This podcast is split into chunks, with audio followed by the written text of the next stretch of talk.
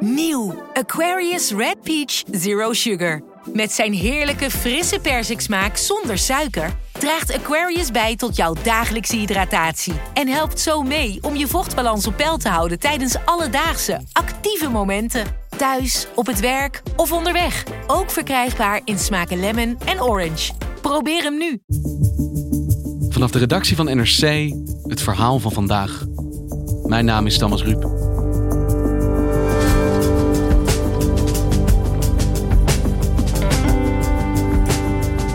...2020 moest het jaar worden voor Airbnb. Het bedrijf overkwam juridische obstakels, loste problemen op met overlast... en in november, als klap op de vuurpijl, zou de lang verwachte beursgang komen. En toen de pandemie. Voor Airbnb wordt het erop of eronder. Want wie slaapt er straks nog in andermans huis? Ik bel met tech-redacteur Stijn Bronswaar.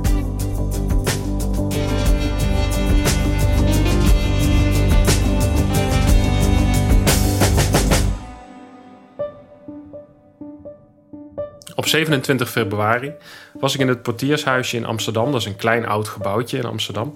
En ik ontmoette daar Nathan Plekarczyk. Dat is een van de drie oprichters van Airbnb. En hij was voor een, een soort reis, voor een, eigenlijk voor een charme-offensief was hij in Amsterdam. En ik kon hem spreken. En dat is best wel bijzonder dat je een, een keer een van de oprichters van Airbnb spreekt. Omdat wij weten heel veel van Airbnb. We horen heel veel over Airbnb, zeker in Amsterdam. Overlast, daar wordt natuurlijk heel veel over gesproken. Um, de huizenproblematiek. Maar we weten heel weinig van het bedrijf zelf. Do you come often in Amsterdam? Or... Um, not particularly often. I, I, I've been there. We we mogen helaas het interview mogen we voor de podcast niet gebruiken. Maar het is een, een echte start-up jongen. Dus een, een, ja, een dertiger. Hij ziet er heel goed uit. Hij was ge- gekleed in, in maatpak. Terwijl het is echt de techneut van het stel. Dus het is, was ook iemand die heel blij ging kijken toen ik vragen ging stellen over de eerste site die hij zelf in elkaar heeft geschroefd van Airbnb. Airbnb stond er heel erg goed voor. Dat was ook ja, die Nathan kwam ook naar Nederland met dat verhaal. Hè? Want eind 2019 hebben ze aangekondigd. In 2020 gaan we naar de beurs. En dat hele charme-offensief van hem, waarbij hij dus ook Nederland bezocht, dat was onderdeel van een campagne eigenlijk voor Airbnb om hun bedrijf klaar te maken voor die beursgang. Want je wil eigenlijk alle gedoe wil je uit de weg geruimd hebben. En op dat moment was dat een, eigenlijk achteraf gezien wel een cruciale dag. Want die 27 februari was namelijk ook de eerste de dag, een aantal uur later, dat de eerste coronabesmetting in Nederland bekend werd gemaakt. Een paar uur later zat Bruno Bruins, de toenmalig minister, in, bij de NOS en kreeg dat briefje toen toegespeeld. Met Mustafa praten. Meneer Bruins, krijgt u een briefje in uw handen geduwd? Ja, Waarop stond en hij bekend maakte: de eerste besmetting is in Nederland. het zou gaan om een eh, man.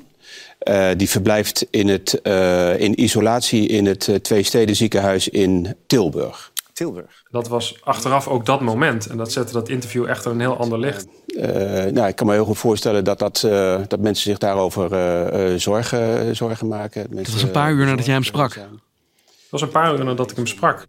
Die, die Nathan is ook verantwoordelijk voor China. Dus ik merkte ook toen ik daarna vroeg bij hem... Ik vroeg van, ja, wat, wat heeft corona nou voor impact op jullie bedrijf? Toen merkte ik wel wat zorgen. Hij zei, ja, er wordt op dit moment niet gereisd in China. En China is voor ons belangrijk, dus dat heeft zeker impact. Maar, zei hij, uiteindelijk gaan mensen wel weer vliegen... en things will get back to normal. Dus het, het gaat wel goed komen. Hij zat, er, hij zat er heel hoopvol in. En het was zeker niet het allerbelangrijkste waar hij op dat moment mee bezig was. En als je er achteraf op terugkijkt, dan heeft hij, maar dat, ja, dat geldt natuurlijk voor ons allemaal, dit natuurlijk nooit kunnen voorzien. Want het heeft voor Airbnb echt een gigantische impact gehad, dat hele virus. Hoe groot zijn de gevolgen van de corona-uitbraak nu al voor Airbnb? Er zijn schattingen dat tussen de 85 en de 90 procent van de boekingen zijn geannuleerd van Airbnb. Nou, dat betekent dat je gewoon bijna geen of nauwelijks inkomsten hebt. Kijk, Airbnb krijgt geld zodra jij een huis boekt. En dan degene bij wie je boekt krijgt geld en Airbnb krijgt daar een bepaald percentage van. Dus van elke boeking strijken ze geld op. Nou, dat valt totaal weg. Ondertussen lopen die kosten van het bedrijf door. Airbnb heeft zo'n 10.000 werknemers, hebben fantastisch mooie kantoren. Want je kan je voorstellen, voor heel veel bedrijven het natuurlijk een enorme klap. Voor een restaurant, die krijgt geen bezoekers meer. Maar die kan tenminste nog bezorgen, die kan laten afhalen. Maar Airbnb kan denk ik helemaal niks in zo'n situatie. Nee, hun, kijk, hun bedrijfsmodel is natuurlijk gewoon gebaseerd op mensen die op vakantie gaan. Dus zodra al het reizen stopt, stoppen alle inkomsten voor Airbnb. Zodra alle evenementen stoppen, stoppen de inkomsten voor Airbnb. Ze hadden ook net, afgelopen jaar hebben ze honderden miljoenen gestoken in investeringen. Ze hebben de investeringen in technologie en in veiligheid. Ze hebben ervoor gezorgd dat er allerlei decibelmeters overal worden opgehangen om geluidsoverlast te voorkomen met die beursgang in het achterhoofd. Wetende, oké, ons we moeten alle plooien glad strijken om ervoor te zorgen dat wij er goed voor staan als we straks naar de beurs gaan. Dat zou ergens in het najaar, het derde kwartaal, zou dat gaan plaatsvinden, november werd gezegd. Het heeft ook nog een meer specifieke reden. Nou, Airbnb had hele specifieke aandelen die een einddatum hadden. Dus het, de mensen die daar in het begin bij het bedrijf betrokken zijn, die wisten, oké, voor november 2020 moet dit bedrijf naar de beurs gaan, anders verlopen mijn aandelen. Ja, dat, is altijd de deadline geweest. Dat was de deadline, ja, voor een deel van de aandelen. En de werknemers hebben, en dat gaf hij, die Nathan gaf dat ook toe, ik heb daar ook met hem over gesproken in, toen ik met hem zat. Ik vroeg hem ook van, van, was dat ook een argument voor jullie om naar de beurs te gaan? Want op zich, het geld hebben jullie niet nodig. Hij zei, nee, dat klopt. Hij zei: We willen de werknemers geven waar ze recht op hebben. Kijk, een beursgang is een moment voor een bedrijf ook voor werknemers om hun aandelen te kunnen verkopen. Dus hoe dat werkt bij die techbedrijven. Ze krijgen gewoon een goed salaris, maar een oké salaris. En ze krijgen equity, dus ze krijgen een soort aandelenpakket. Dus wat veel van die werknemers doen, hè, die kopen een mooi huis. En als je dan naar de bank gaat, kan je ook zeggen: Nou, ik heb ook een aandelenpakket. Dus dat kan je mee, meenemen in je hypotheekaanvraag. Want je weet, oké, dit bedrijf gaat naar de beurs. Nou, dat gaat gebeuren. En een deel van de werknemers heeft Airbnb echt wel onder druk gezet om ook naar de beurs te gaan. En dat maakt het nu natuurlijk extra ingewikkeld. Want op dit moment gaat het echt heel slecht met dit bedrijf. Ze zijn enorm in waarde gedaald. Het bedrijf was ooit 28 miljard waard. Nu schijnen ze nog zo'n 18 miljard waard te zijn. En ondertussen, aan de andere kant, worden ze, hebben ze heel het gevoel van... we moeten naar die beurs, want anders raken we een eh, heel groot deel van onze werknemers... raakt misschien wel in de problemen. Dus ze zitten heel erg gevangen in, hierin, in deze spagaat. Ja, want dit had het gouden jaar voor Airbnb moeten worden. Iedereen die ermee geaffilieerd is, hier werk je voor zo'n beursgang. En het wordt dus een rampjaar. Het was echt het slechtst mogelijke moment voor Airbnb, die coronacrisis. En het interessante en het fascinerende is ook dat Airbnb zelf in een crisis is ontstaan. In 2007 zijn ze gestart. En dat ging allemaal heel stroef in het begin bij Airbnb. Niemand zag het eigenlijk echt zitten. Well, this is weird. I'm not investing in this. What did they say? What, what, why? Well, they didn't say this, but here's the underlying reason. It's because we've all been taught since we were kids that strangers equal danger. Right. No one in their right mind would invest in a service that was based upon this pitch that we want to build a website where people publicly post images of their most intimate spaces, their bedrooms, their bathrooms, the kinds of rooms that you usually close when people come over. Brian Chesky, Joe Gabbia, dat waren eigenlijk de twee die het bedachten in hun eigen appartement. In San Francisco bij een conferentie hebben ze voor het eerst een luchtbed uh, verhuurd. Het heette ook in het begin airbedandbreakfast.com. Dat was eigenlijk... Daar Airbnb komt van airbed, van luchtbed. Het is letterlijk een luchtbed? Ja, letterlijk een luchtbed. Zij verhuurden hun luchtbed in hun, in hun kamer. En toen realiseerden ze zich ineens van... Goh, daar kun je eigenlijk wel geld mee verdienen... als je gewoon zelf ergens anders naartoe gaat... en iemand anders kan nog gaat op je luchtbed slapen. Het bleef een beetje bij een idee. Het liep niet zo goed. En ze, totdat in 2008 dus die crisis kwam en Nathan ook erbij kwam. En dat was eigenlijk het moment voor Airbnb waarin ze voor het eerst geld gingen verdienen met Wall Street bankiers. Want Airbnb was op dat moment een ideale manier voor die bankiers. Die waren hun baan kwijt, maar hadden wel hele dure appartementen. En er was dan ineens een site waarmee je toch met die appartementen geld kon verdienen. Als je een goede baan bij de bank had, dan heb je waarschijnlijk een groot huis. En dan heb je misschien geen inkomsten van de bank meer, maar dan heb je nu een nieuwe manier. Ja, en dat, dat waren ook hun, hun eerste echte klanten. En vanaf dat moment ging het ook lopen voor die, voor die drie oprichters. We didn't know this at the time, but because New York is such an international destination, we had guests coming from Berlin, we had guests coming from London, from Sydney, from Vancouver, who were coming as guests, experiencing this new service of staying in somebody's home. They go back to where they came from and they'd have this epiphany moment, this aha. They go, wait, I have an extra room. Why don't I rent that out? Van een enkel luchtbed naar een wereldwijd imperium. Ja, eh, er wordt steeds gesproken over disruption. Hè? Dus het, het verstoren eigenlijk van een industrie. Dat is wat techbedrijven doen. En Airbnb heeft gewoon de totale manier van reizen en manier waarop hotels opereren totaal op zijn kop gezet. Airbnb is een, een lieveling binnen de start-up, zou je kunnen zeggen. Het is een bedrijf dat heel weinig schandalen kent. Er zijn geen uh, rare oprichters zoals bij Uber of zo die uh, vrouwen beledigen of taxichauffeurs uitschelden. Het is eigenlijk een, ja, een, een, een keurig bedrijf. En nou, vanaf 2016 zijn ze zelfs winstgevend. En dat is voor een bedrijf dat uh, in 2007 is opgericht, eigenlijk 2008 begon, is dat behoorlijk goed. Ja, dus je hebt een bedrijf met een glashelder concept, ook nog eens een hele goede balans. Klinkt natuurlijk als de perfecte ingrediënten voor een beursgang. Ja, en toen kwam corona. En hoe heeft Airbnb gereageerd op die corona-uitbraak? Welke maatregelen hebben zij genomen om dit het hoofd te bieden? Nou, ze hebben eigenlijk twee dingen gedaan. Ze hebben eerst financieel hun eigen bedrijf helemaal uh, uitgekleed, zou je kunnen zeggen. Dus ze hebben alle marketinguitgaven gestopt. Dat is voor Airbnb in één keer 800 miljoen dollar. De top krijgt geen salaris. Dus ze hebben echt een aantal uh, grote kostenbesparingen gedaan. En ze hebben onmiddellijk de kant gekozen van de, van de klanten. Ze hebben gezegd: Oké, als jij een boeking hebt gedaan, je krijgt al je geld terug. Zal ook de komende tijd nog, nog zo blijven, hebben ze al aangekondigd. En de host, dus de mensen die verhuren, die werden eigenlijk in het begin echt in de kou gezet door Airbnb. Die kregen dat vrij rauw op hun dak. Van oké, okay, je dacht dat je de komende tijd volgeboekt was met jouw huis of jouw hotel of wat je ook hebt. Sorry, maar uh, we geven al het geld terug aan de klanten en jullie kunnen fluiten daarnaar. Dat is heel, heel slecht gevallen. Dus Bij die hosts, hosts. hebben. Ja, ja, dus veel hosts hebben daar ook protest tegen aangetekend. Zijn petities gestart. This message is for Brian Chesky of Airbnb.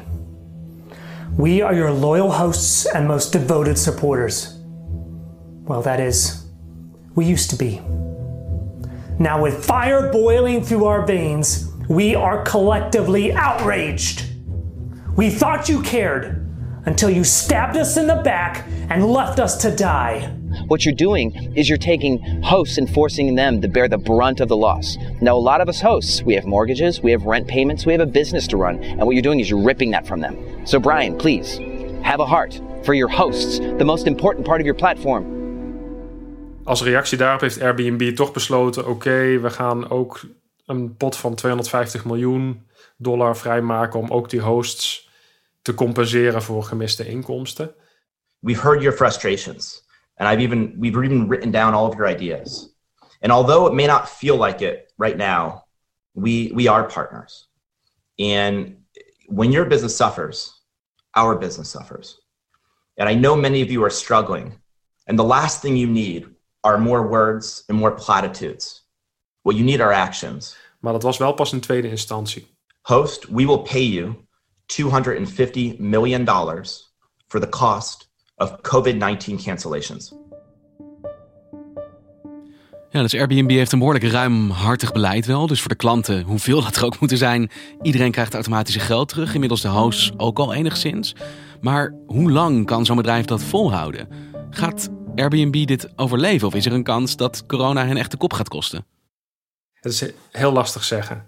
Kijk, Airbnb is echt wel een, een soort powerhouse. Het is moeilijk voor te stellen dat zij nu dan een kopje ondergaan. Want ze zijn echt heel groot en het is een gezond bedrijf. En wat het wel heel interessant maakt, en dat is natuurlijk heel dubbel, is oké, wat gaat het betekenen voor Airbnb? Want dat weten we natuurlijk, ja, dat weten wij allemaal niet. Gaat dit reizen veranderen? Hè? Gaan we misschien straks wel uh, een heel deel van het jaar niet vliegen? Gaan de vliegtickets misschien wel enorm omhoog? Hè, dat is één ding, maar wat betekent dit voor hoe wij met hygiëne omgaan? Misschien dat mensen nu toch wel denken: oké, ik ga toch kiezen voor een hotel, want ik, daar ben ik ieder geval 100% zeker dat het allemaal helemaal schoon is. En hè, dat, hè, wat die investeerders toen bij Airbnb zeiden toen ze begonnen van wie, waarom zou je je geld instoppen? Wie wil er nou in een huis van iemand anders zitten? Misschien dat dat nu wel wat ingewikkelder wordt voor mensen. Straks Wanneer dat ook is, weten we niet. Straks gaat de boel weer opstarten. Gaan mensen dan onmiddellijk terug naar Airbnb of, of niet? Dus dit is ook echt voor zo'n bedrijf echt een testcase om te zien hoe stevig is het fundament waar ze op rusten. Hoe goed is het idee eigenlijk? Hoe belangrijk is de positie die ze hebben verworven in het leven van mensen? En het is wel een soort do-or-die moment voor hun. Je zegt Airbnb is geboren uit een crisis zelf een moment van schaarste, de wereld kwam tot stilstand en zij zagen uh, een manier om daarop in te spelen. Is dit niet ook een moment dat Airbnb moet innoveren, een nieuwe manier moet gaan vinden om hier een rol in te krijgen? Of gaat misschien juist de concurrent dat doen? Eén ding weet ik wel zeker, is dat er op dit moment wordt er ergens een nieuwe Airbnb bedacht. En als ik zelf, als ik zou weten wat dat was, of als ik zelf het idee had, dan werkte ik ook niet bij NRC. Dan was ik ook multimiljonair nu ergens in Silicon Valley. maar wat ik wel weet, je spreekt heel veel mensen in deze wereld. Heel veel mensen van start-ups, heel veel investeerders. En die zitten allemaal heel dubbel in. Want aan de ene kant zien ze van... Er zitten echt veel jongens en meisjes die eigen bedrijven hebben... die daar met spaargeld in zitten. Die met hun eigen geld en keihard werken. En dat gaat ze aan het hart. En aan de andere kant zitten ze ook met hele grote ogen en heel veel interesse en ook wel een beetje likkenbaardend te kijken naar hoe wij op dit moment leven. Want je ziet wat er nu gebeurt. We hebben deze opname doe ik thuis. We werken allemaal thuis. En zodra het menselijk gedrag verandert, zoals dat toen ook bij Airbnb ging in 2008, was een grote crisis, er veranderde van alles. Dat is het moment voor nieuwe bedrijven en voor nieuwe ideeën om te ontstaan in ieder geval is dit het moment waarop nieuwe startups worden geboren en waar wij over een aantal jaar in deze podcast nog samen zitten en zeggen van, oh ja, die start-up is toen in 2020 in de coronacrisis ontstaan. Ja, het is een gekke realisatie eigenlijk, hè? dat je als start-up dus gebaat bent bij veranderend gedrag. Dat is een kans voor jou. Maar als succesvolle start-up zoals Airbnb, als je inmiddels een kolos bent, dan is veranderend gedrag misschien wel het gevaarlijkste wat je kan overkomen. Ja, maar dat punt hebben zij nu wel bereikt. Van zij zijn gevestigd, zij moeten nu hun belangen en hun positie verdedigen. En zo'n crisismoment is een nieuw moment voor nieuwe uitdagers om op te staan. En die beursgang, waar ze al die tijd eigenlijk vanaf het moment van oprichting naartoe hebben gewerkt, gaat die doorgang vinden of niet? Het is wel nu echt een heel slecht moment om nu naar de beurs te gaan. Dus ik vind het lastig voor te stellen dat ze dat nu zouden doen. Misschien stellen ze het uit, ze gaan het wel doen. Maar of ze het nog dit jaar gaan doen, dat weet ik niet. Maar al die medewerkers die met hun aandelen zitten en die er rekening mee hebben gehouden dat dit dan het moment was dat ze eindelijk beloond zouden worden. Wat gebeurt er dan met hen als die beursgang niet doorgaat? Ja, met de, op, met de oprichters hoef je echt geen medelijden te hebben, Thomas. Die hebben al ieder al tientallen miljoenen al, al gecashed en die zijn echt al binnen. Ja, daar ging voor het gemak inderdaad wel vanuit. Die worden misschien geen miljardair, maar dan zijn sowieso miljonair. Maar een deel van de werknemers, die, ja, die, die komen misschien wel in de problemen. als ze in een te duur huis zitten en er een heel groot een deel van het inkomen dat ze in de toekomst zouden krijgen niet komt. Zou dat wel kunnen betekenen dat ze misschien wel een huis moeten verkopen of misschien wel financieel echt, echt in de problemen komen? Nou, ik hoop voor hun dat ze met Airbnb een regeling kunnen treffen. En ja, anders dan vrees ik dat ze toch die inkomsten gaan mislopen. Hey, dankjewel, Stijn. Alsjeblieft. Je luistert naar vandaag en we volgen de ontwikkelingen rond de corona-uitbraak natuurlijk op de voet. Zoals in Afrika, het continent waar de verspreiding aanzienlijk trager lijkt te verlopen dan in Europa, Azië en de VS. Waar komt dat door? Ik bel met correspondent Bram Vermeulen. Hey Bram, fijn dat je even tijd voor ons hebt daar in Zuid-Afrika. Hoe is het daar nu bij jou? Het is hier in Kaapstad eigenlijk uh, een tale of two cities. Dus aan deze kant van de Tafelberg, waar ik woon, uh, houdt iedereen zich de afgelopen 21 dagen aan de hele strenge lockdown. Uh, maar aan de andere kant van de stad, daar waar de krottenwijken liggen, zie je toch wel dat dat ontzettend moeilijk is om dat te handhaven. Mensen vaak wonen in huisjes van uh, een paar vierkante meter. En als daar de zon bovenop staat, dan veranderen dat soort krotten in, in echt ovens.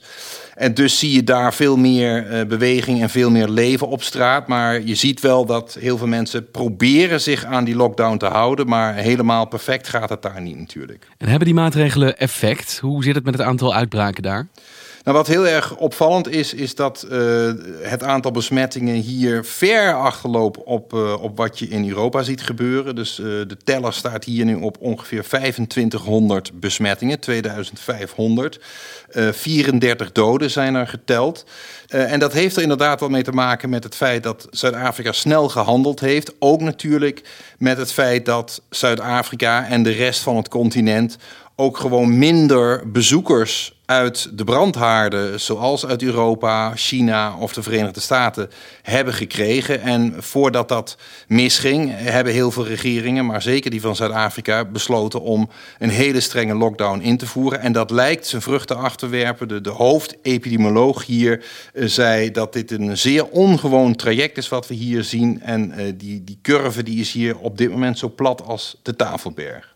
Want in de afgelopen jaren, ja, oneerbiedig gezegd, als het gaat om infectieziekten, komen er juist de, ja, de slechte, enge verhalen uit dat continent. Heeft die ervaring met infectieziekten daar iets mee te maken? Dat het nu daar beter kan worden opgevangen? Ja, die, nou, die ervaring die zie je natuurlijk uh, hier al jaren. De man die hier nu kijkt naar uh, COVID-19, coronavirusuitbraak, was ook de expert tijdens de uitbraak van de HIV-epidemie, die hier toch 10% van de bevolking heeft getroffen. Dus epidemieën van deze omvang zijn hier zeker niet nieuw. En daarom zie je ook dat er snel is gehandeld omdat men begreep uh, de ernst van de situatie. En waarom als aan de ene kant de uitbraakcijfers meevallen, maar aan de andere kant de effecten van de lockdown op de bevolking veel ingrijpender zijn dan hier, wordt er toch doorgegaan met die maatregelen? Nou ja, dat is uh, het duivelse dilemma waar de autoriteiten hiermee zitten. Ja, het virus wordt ingedamd en tegelijkertijd zie ik overal om me heen hoe de stress ontzettend toeneemt. Natuurlijk vooral in die uh, armere wijken van de stad. Ik kom net terug van een wijk waar winkels zijn geplunderd door gewapende bendes die zich daarmee bemoeien. Uh, je hoort om je heen dat uh, steeds meer mensen gaan zeggen: ik heb niks meer te eten. Een dag niet werken door die lockdown is ook een dag niet eten. Dus zijn er ook veel experts die zich afvragen of de methode die in de rijke, welvarende landen werkt, zo'n lockdown, waar, waarbij het voor ons toch redelijk makkelijk is om thuis te gaan werken, zoals wij nu doen, Thomas.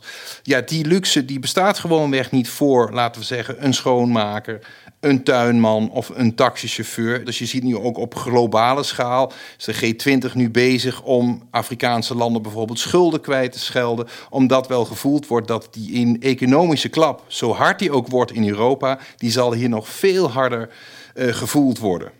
Ja, ik stel voor dat we elkaar binnenkort nog eens wat langer spreken, Bram. Dat, dat gaan we zeker doen, want dat lijkt me nodig om ook vooral naar dit deel van de wereld uh, te blijven kijken. Dankjewel, succes daar. Dankjewel.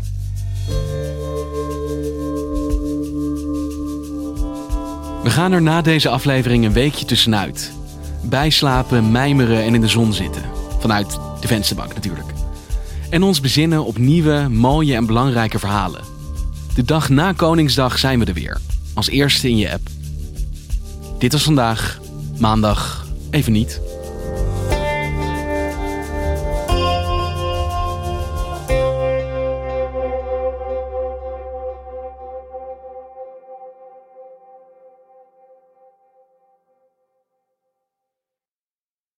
Een maatschappij waarin iedereen meedoet. Een gezonde, groene en rechtvaardige wereld. Daar willen jij en heel veel andere mensen best iets aan bijdragen. In het klein en in het groot. Dicht bij huis en ver weg. Zo hebben we vorig jaar 349 miljoen euro bij elkaar gebracht. Miljoenen waarmee onze goede doelenpartners de wereld elke dag een beetje beter kunnen maken. Nationale Postcode Loterij. Samen voor een betere wereld.